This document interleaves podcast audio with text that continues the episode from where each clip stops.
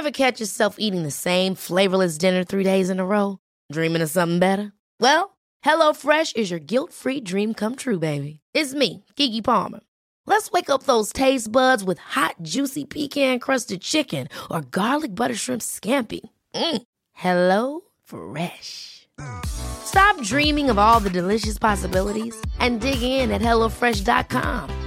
Let's get this dinner party started.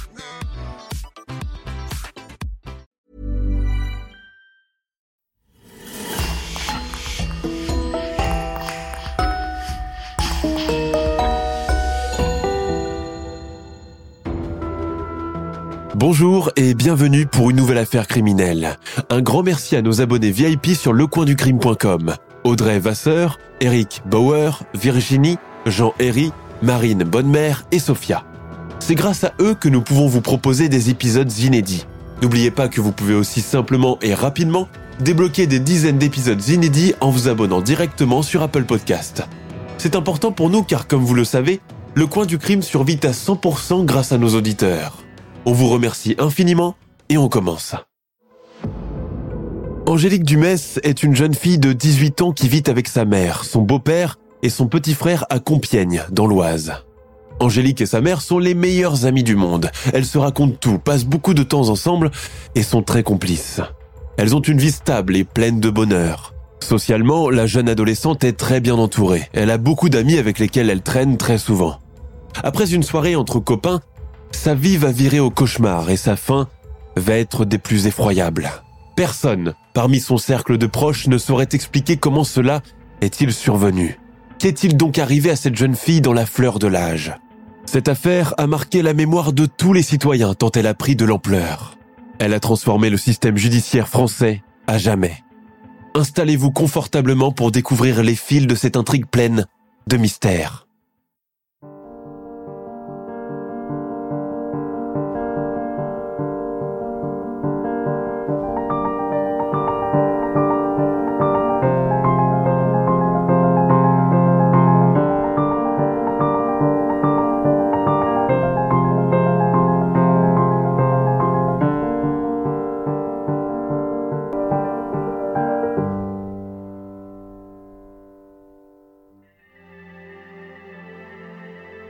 Le 12 octobre 1996, c'est l'anniversaire de Nathalie, la meilleure amie d'Angélique. Cette année, elle fête joyeusement ses 18 ans en compagnie de tous ses copains d'enfance. Angélique ne peut pas rater cet événement qui lui permet de retrouver ses vieilles connaissances.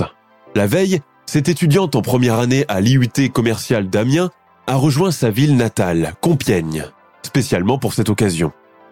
Dans leur quartier, Royalieu, les jeunes se rassemblent en début de soirée dans le foyer du Kazakh, en bas du domicile de l'un de leurs amis, Guillaume. Aux environs de minuit, après avoir soufflé les bougies, découpé le gâteau et ouvert les cadeaux, toute la clique décide de finir la soirée dans leur discothèque attitrée, le City Hall, situé à côté de l'hôtel de ville, sur la grande place, en plein centre-ville de Compiègne. Les garçons de la bande comptent prendre leur voiture et proposent aux filles de les raccompagner.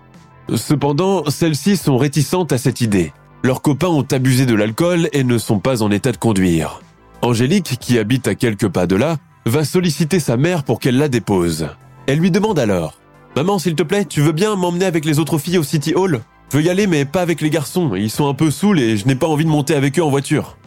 Sans tarder, la mère prend les clés de son véhicule et va déposer les filles à leur boîte de nuit préférée.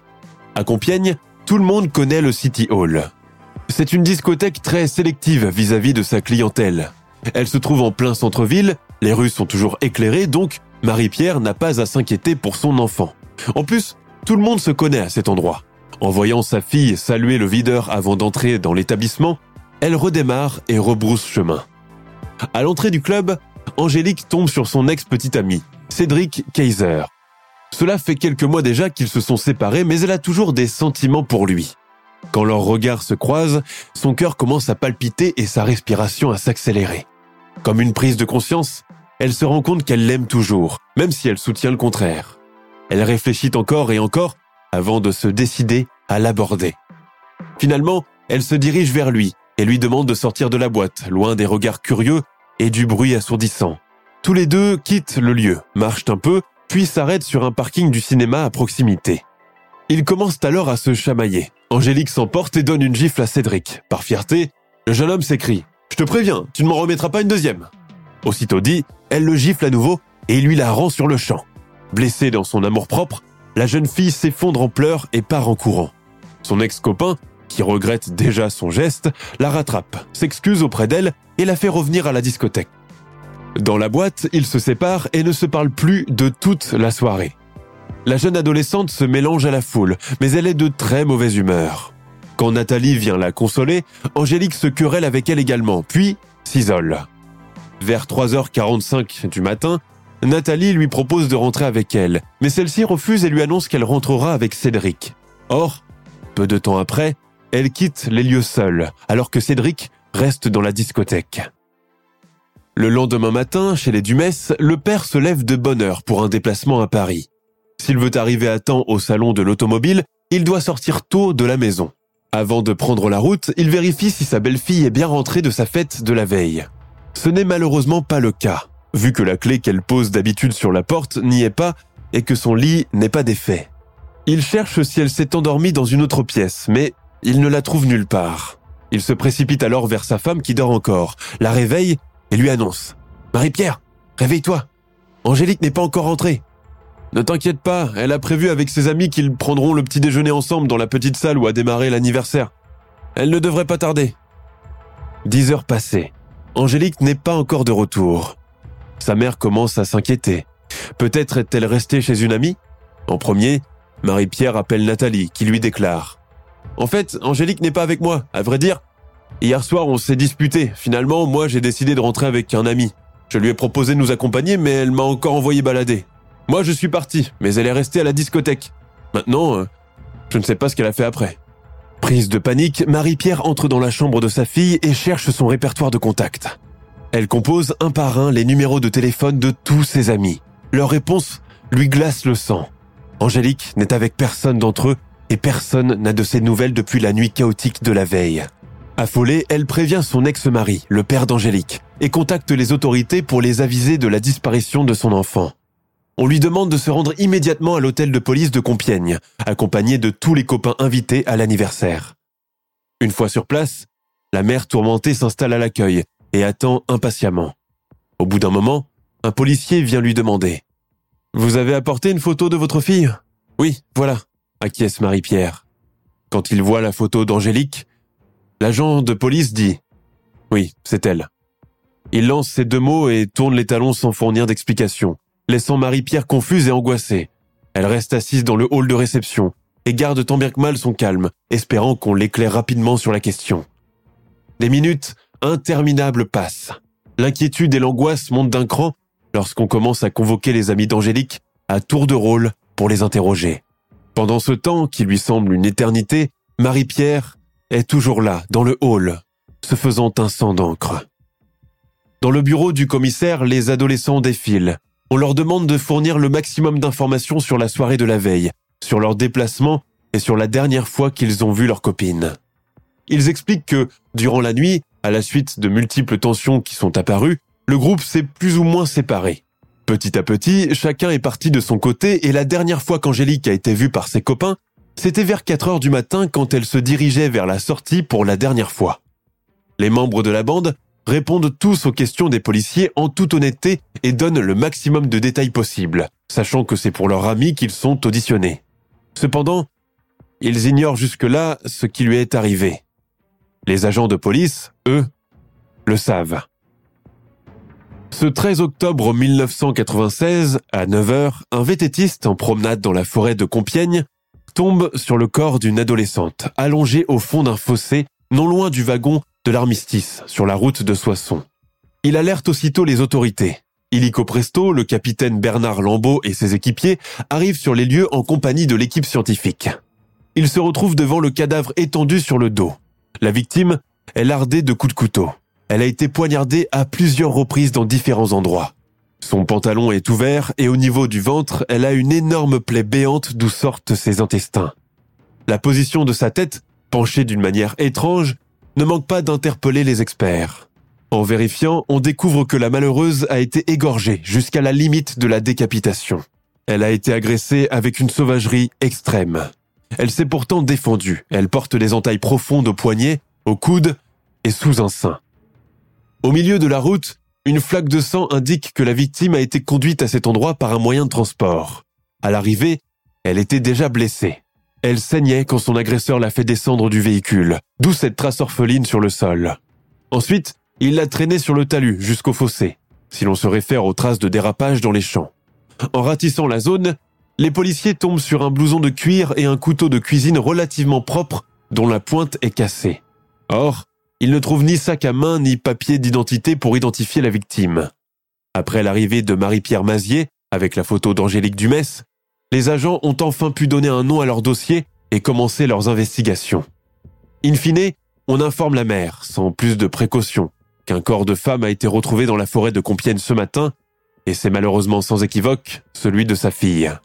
Alors qu'il est, elle a été transportée au laboratoire médico-légal pour autopsie. Dans son rapport, le médecin légiste définit l'heure de la mort entre 5h et 6h du matin, ce même jour. Les analyses ont démontré que le sang d'Angélique contient une quantité considérable d'alcool, plus précisément 1,35 g par litre. À ce qui paraît, la soirée a été bien arrosée. Dans son vagin, il y a du sperme dont les spermatozoïdes sont encore vivants. Elle a récemment eu un rapport intime remontant au maximum à trois jours, vu la présence de stigmates biologiques actives. Cependant, rien n'indique que cet acte charnel a été obtenu sous la contrainte, mais il est probable que, malgré l'absence de traces de violence d'ordre sexuel, Angélique n'ait pas été consentante. On ne peut pas non plus certifier qu'elle a été violée. En ce qui concerne le couteau retrouvé à proximité du corps, on n'a pu prélever aucune empreinte génétique ou digitale, ni du tueur, ni de la victime. Mais d'après les entailles infligées à la jeune fille, il ne s'agit pas de l'arme du crime. Au tribunal de grande instance de Compiègne, une information contre X est ouverte par la juge d'instruction Isabelle Pagenel pour homicide volontaire. En revanche, la thèse du viol n'est pas retenue. À la DIPJ de Creil, l'agent Philippe Pion prend le relais. Grâce au sperme extrait de l'appareil génital de la victime, on a un profil ADN. Mieux encore, on a un groupe sanguin B+, un groupe très rare qui correspond à 10% de la population mondiale. Toutefois, en 1996, le fichier national automatisé des empreintes génétiques n'existe pas en France. De ce fait, la procédure judiciaire est plus longue pour confondre un agresseur sexuel. Pour pouvoir identifier le coupable, la police doit interpeller les suspects potentiels pour ensuite les soumettre à un test génétique comparatif. Plusieurs analyses s'en suivent. On commence par le cercle de fréquentation d'Angélique Dumès. Les soupçons des policiers se portent d'abord sur son ex-petite amie. Pendant leur dernière rencontre, ils ont eu une discussion plutôt houleuse et cela a eu lieu la nuit du meurtre. La colère du jeune homme est-elle montée au point d'avoir donné la mort à son ancienne copine? Il n'a pas l'air d'un assassin, mais cela reste probable. Sans tarder, les policiers se rendent au domicile des Kaiser pour l'interpeller. Cédric, toujours prostré au fond de son lit, ne s'est pas encore remis du choc. On le sort de force de sa chambre et on le traîne jusqu'à la voiture de police sous le regard accusateur des voisins postés devant leur balcon. Au commissariat, on lui demande avant tout de se déshabiller pour vérifier s'il a des griffures sur son corps mais on ne trouve rien. Ensuite, on le réinterroge encore et encore pendant des heures sur sa soirée en discothèque, sur sa relation avec Angélique, sur leur rupture, leurs disputes, etc. Tout y passe, et en boucle, dans une tentative désespérée de lui faire avouer ce qu'il n'a décidément pas commis. Après avoir vérifié son groupe sanguin et son ADN, Cédric est enfin libre de rentrer chez lui. Après cette arrestation inutile, les autorités continuent à convoquer le reste des amis on cherche à connaître les habitudes d'Angélique, les bonnes et les mauvaises. N'importe quel détail de sa vie personnelle pourrait être judicieux dans l'enquête. Alors, les copains et copines entendus sont priés de n'omettre aucun détail sur leur ami. Pour leur part, les garçons sont tous soumis à des tests sanguins et génétiques, des analyses qui se révèlent infructueuses. L'un après l'autre, les amis proches d'Angélique sont mis hors de cause. Personne parmi eux n'est le tueur, encore moins l'agresseur sexuel présumé. C'est au City Hall qu'on perd la trace d'Angélique Dumès. Alors, c'est de là que les investigations se poursuivent. D'habitude, cet endroit est fréquenté par des jeunes sans histoire qui viennent se détendre et faire la fête. Il n'y a jamais eu d'incident signalé aux autorités. Cependant, le tueur pourrait bien être un client du City Hall. À partir des paiements effectués par chèque et par carte bancaire, il est possible de recenser la quasi-majorité de la clientèle de la discothèque. On dresse une liste des habitués et on élargit les recherches sur ceux qui les ont accompagnés ce soir-là. Enfin, on arrive à obtenir le nom de l'ensemble des individus ayant passé la nuit au club du 12 au 13 octobre. Un travail de fourmi commence à l'antenne de la PJ de Creil. Des centaines d'auditions sont réalisées. Des jeunes vont, d'autres viennent. Des témoignages sont recueillis. Des analyses de sang et d'ADN sont effectuées. Mais en vain. Convaincus que le prédateur a trouvé sa proie aux alentours de l'établissement, les enquêteurs se penchent sur les images des caméras de surveillance des guichets de la Grande Place, pour voir si on peut déceler le moindre indice qui les mettrait sur la piste du meurtrier. Mais sans succès. Ils abandonnent alors leur hypothèse et étendent leurs investigations jusqu'aux étudiants de l'IUT d'Amiens, l'université où Angélique Dumès poursuivait ses études.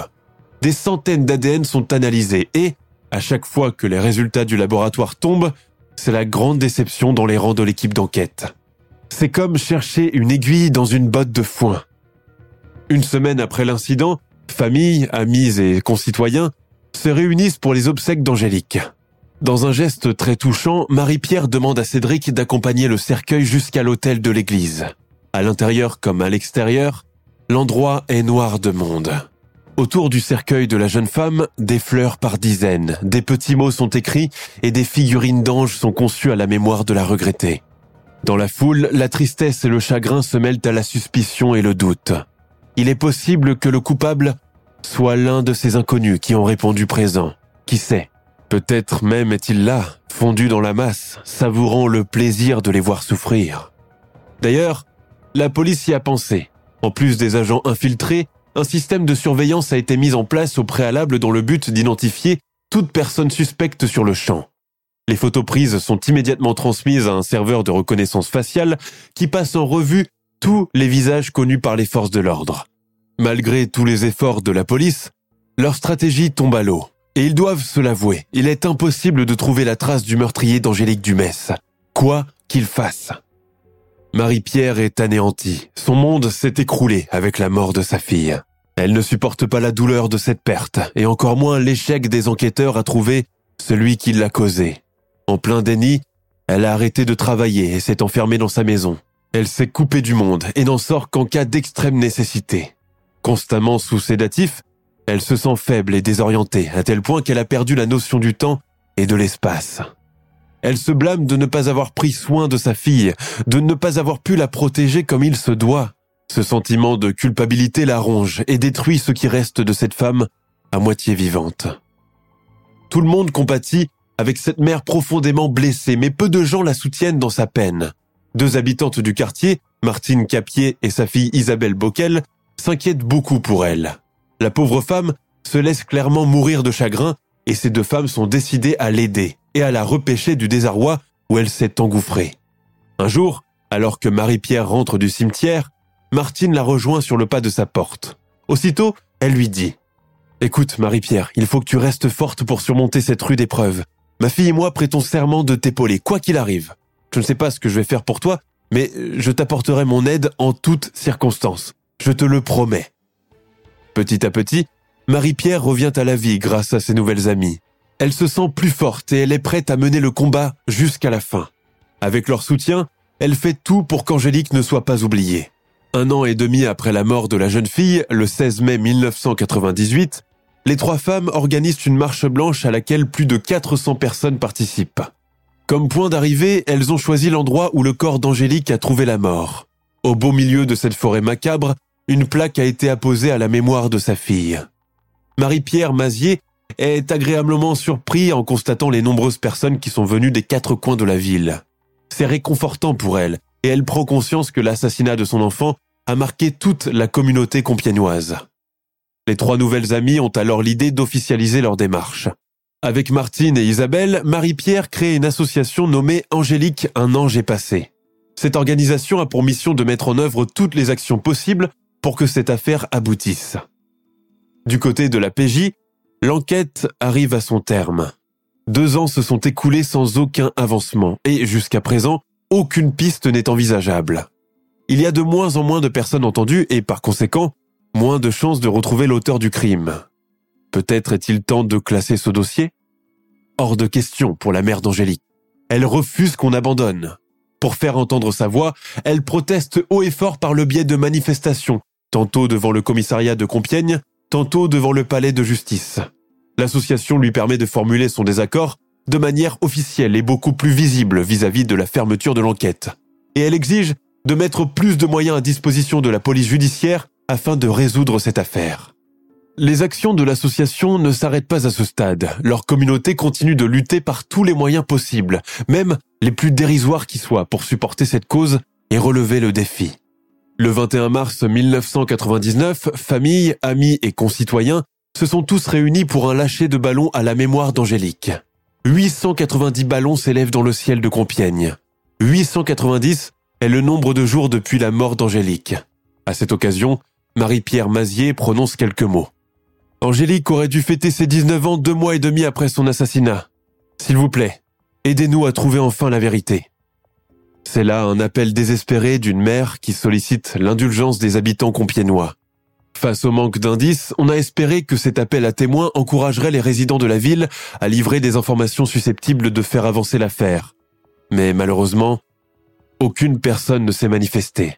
Au plus grand regret de Marie-Pierre et de tous les membres de l'association, ce dernier cri de détresse n'a pas porté ses fruits. Contrariés, les enquêteurs se retrouvent dans l'impasse.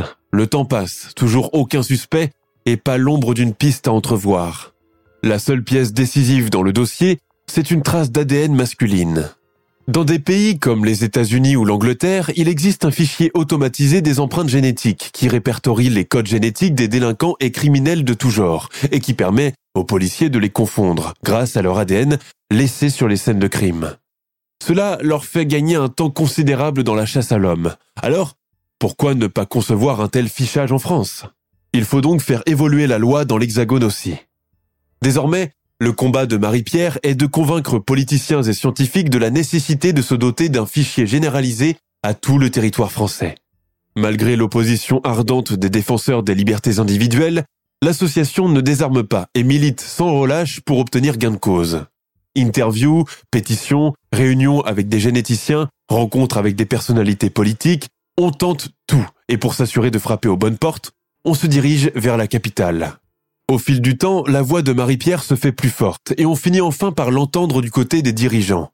Le 29 septembre 1999, Marie-Pierre, Isabelle et Martine sont reçues au ministère de la Justice. Malheureusement, cette entrevue a été des plus décevantes pour les solliciteuses. Néanmoins, elles ne baissent pas les bras. La même année, elles se tournent vers l'Assemblée nationale et là, elles réussissent à trouver une oreille attentive, celle d'un député de l'Oise nommé Lucien Degauchy qui se fait porte-parole de l'association dans l'hémicycle. Pendant une séance au Parlement, le 15 juin 1999, il expose publiquement le problème à ses confrères en demandant ⁇ Ma question concerne le fichier génétique que l'on nous promet mais qui n'a toujours pas été mis en place, malgré de nombreux crimes à caractère sexuel restés impunis. C'est le cas pour la jeune Angélique Dumès, assassinée le 13 octobre 1996 à l'âge de 19 ans, et pour qui l'énigme reste entière. Il est bien évident, Monsieur le Président, que l'existence d'un tel fichier permettrait de solutionner de nombreuses affaires douloureuses. En réponse, la garde des Sceaux, Madame Elisabeth Guigou, promet d'étudier le projet et faire en sorte qu'il soit réalisé dans les règles. Ce n'est pas facile dans un pays où l'on respecte le droit à la vie privée d'instaurer un tel dispositif sans frôler l'atteinte à la liberté personnelle des individus. D'ailleurs, de nombreuses associations militantes pour les droits de l'homme se sont opposées à la réalisation de ce projet.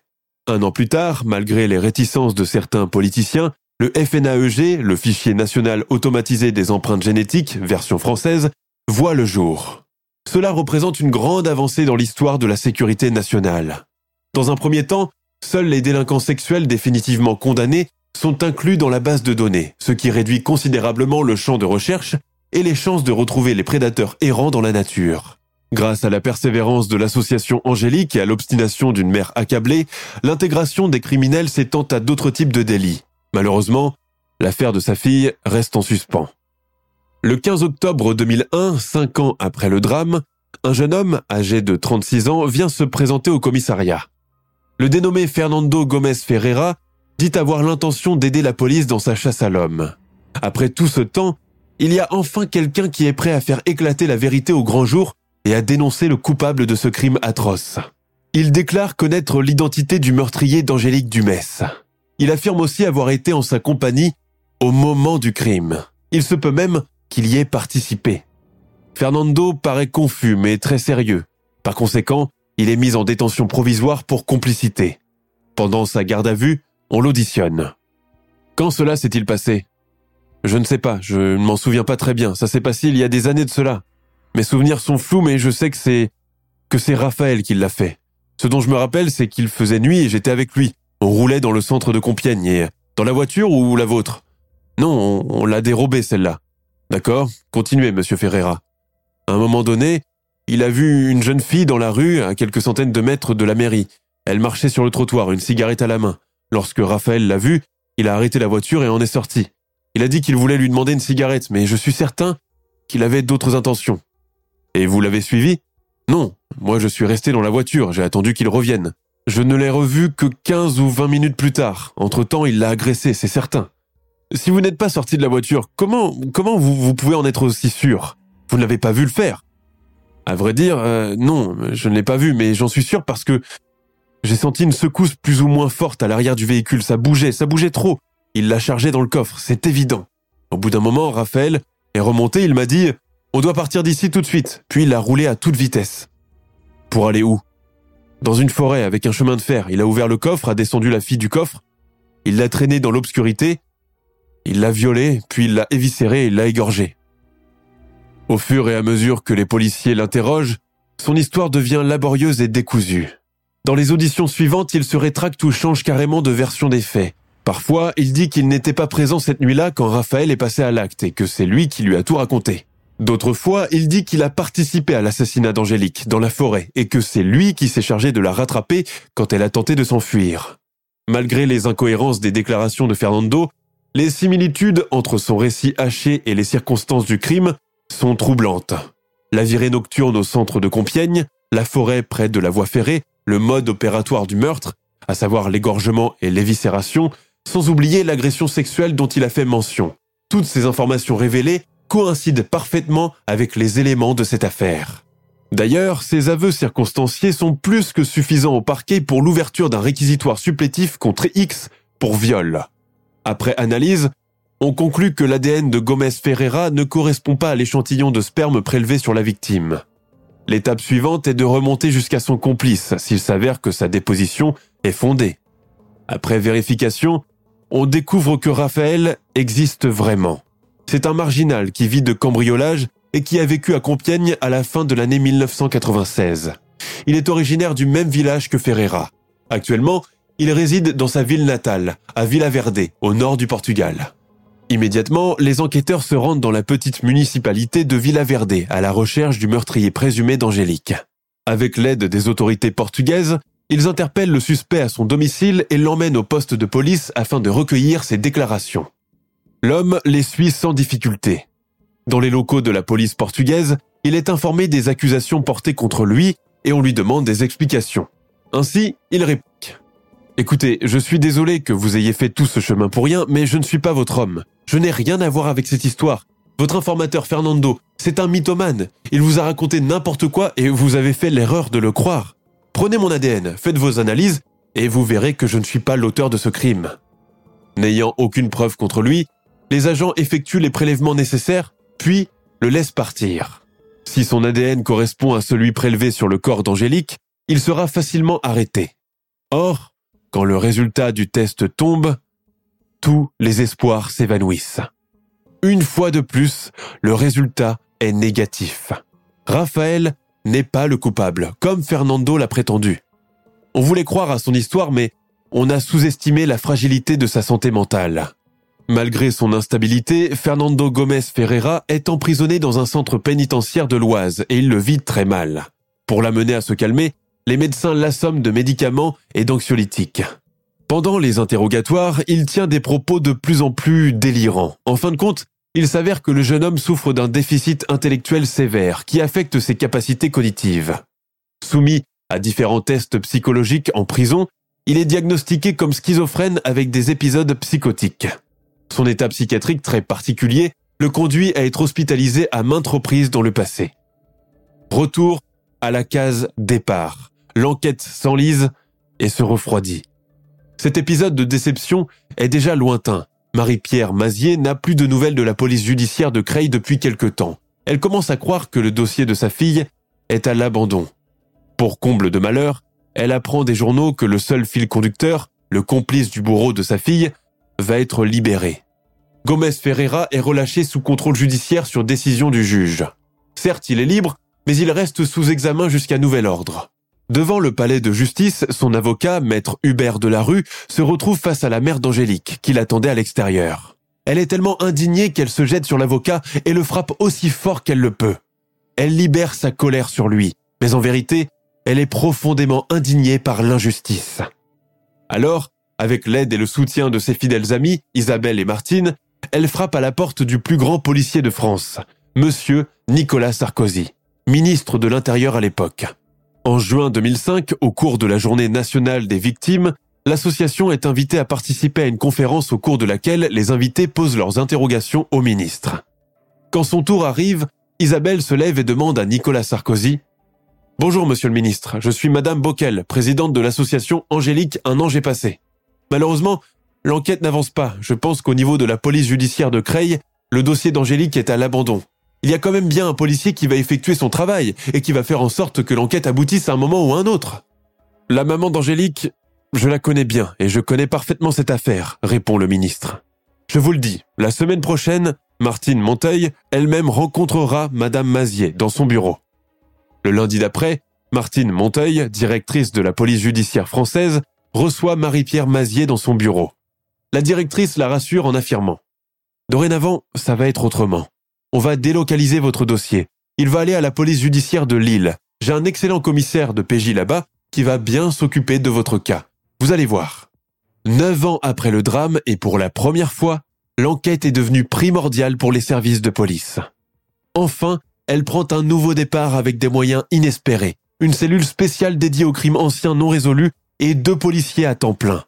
Cela apporte un espoir à la famille et aux amis de la victime, ainsi qu'un regard neuf au dossier. À la PJ de Lille, le dossier est confié au commissaire Christian Villebeau. Son équipe et lui reprennent tout à zéro. Ils passent au crible tous les témoignages et voilà qu'un détail capte leur attention.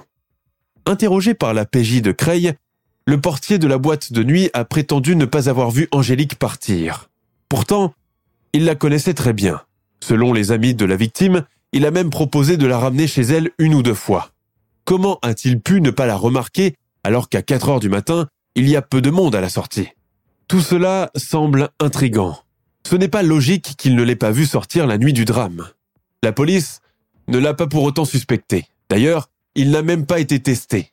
En vérifiant ses antécédents, les policiers découvrent que trois jours avant le meurtre de la jeune compiénoise, la femme du videur a déposé une plainte contre lui pour violence volontaire, ce qui n'a pas manqué de nourrir les soupçons. En outre, quelques jours après le drame, il a quitté Compiègne sans laisser d'adresse. Après une brève recherche, la police lilloise le localise dans le sud du pays et l'interpelle. Tremblant de peur, il avoue qu'il a vu la jeune fille partir. Il dit avoir menti à la police à l'époque de peur qu'on ne le suspecte. Après examen, on découvre qu'il est porteur du groupe sanguin B+. Mais son ADN est différent de celui de l'agresseur. Les analyses finissent par écarter le videur de la liste des suspects. Encore une fausse piste. À bout de solution, on se repenche sur les pièces mises sous scellé.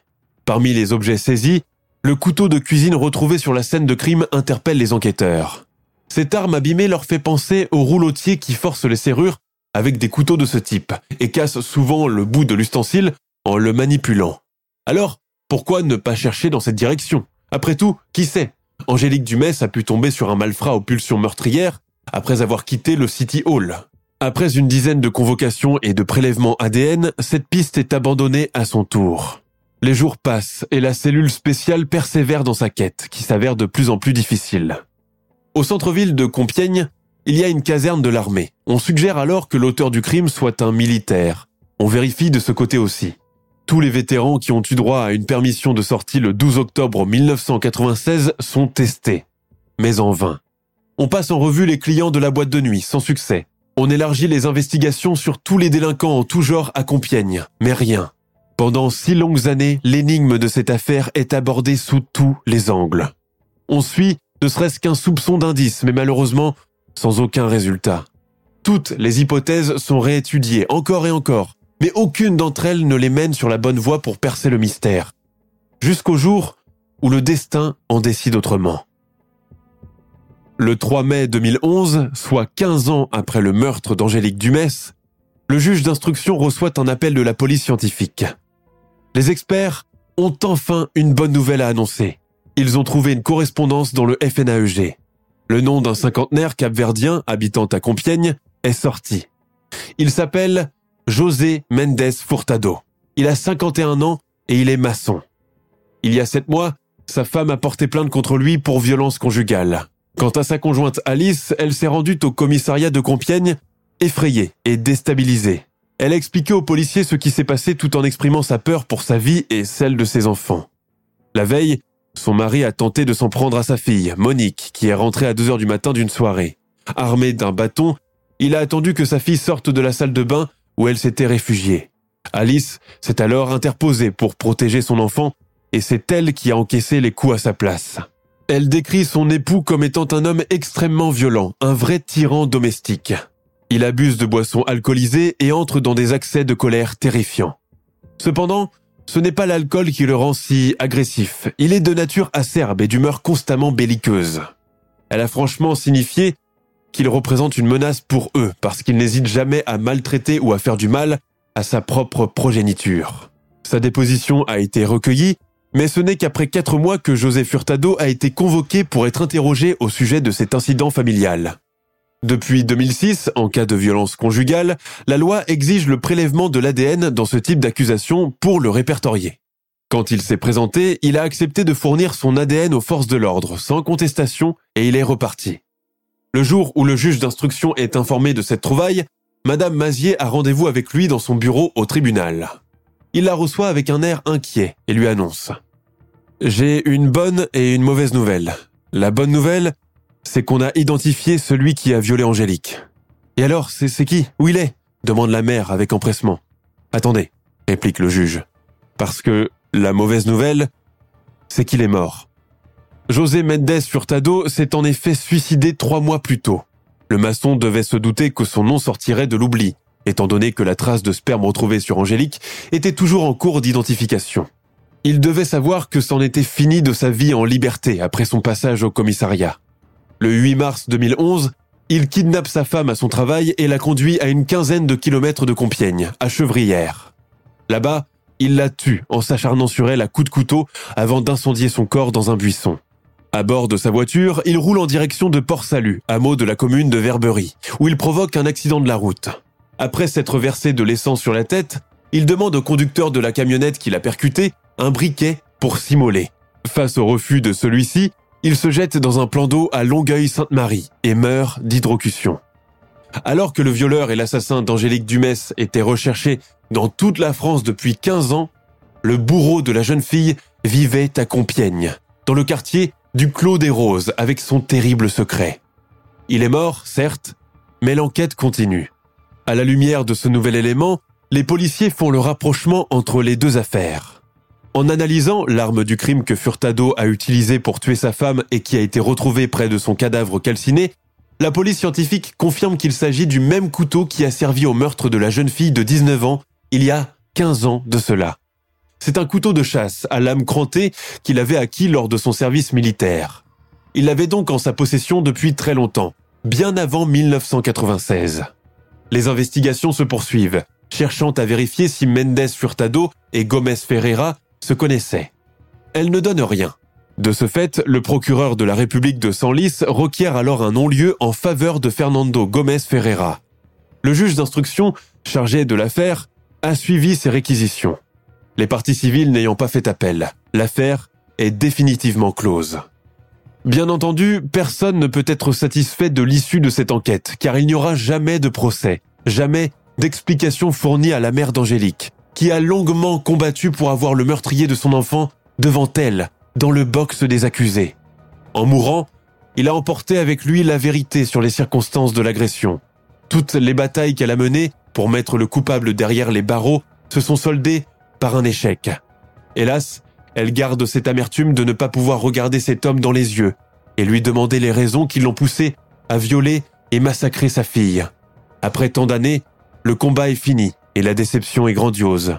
Finalement, elle n'a eu qu'un nom et un visage, celui de José Méndez Furtado. Mais le combat acharné de cette femme remarquable a révolutionné le monde de la justice. Grâce à son combat, la France est désormais dotée du FNAEG, qui a permis aux forces de l'ordre de résoudre d'innombrables affaires qui paraissaient jusque-là sans issue.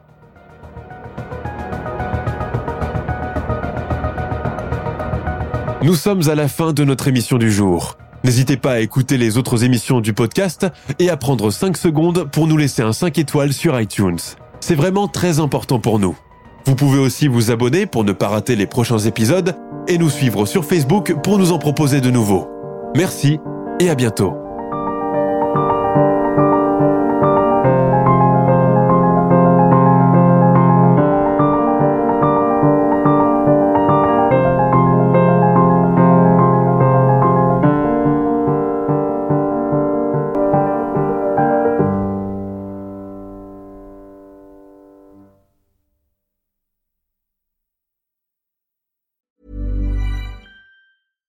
Ever catch yourself eating the same flavorless dinner three days in a row? Dreaming of something better? Well, HelloFresh is your guilt-free dream come true, baby. It's me, Kiki Palmer. Let's wake up those taste buds with hot, juicy pecan-crusted chicken or garlic butter shrimp scampi. Mm. Hello Fresh. Stop dreaming of all the delicious possibilities and dig in at HelloFresh.com. Let's get this dinner party started.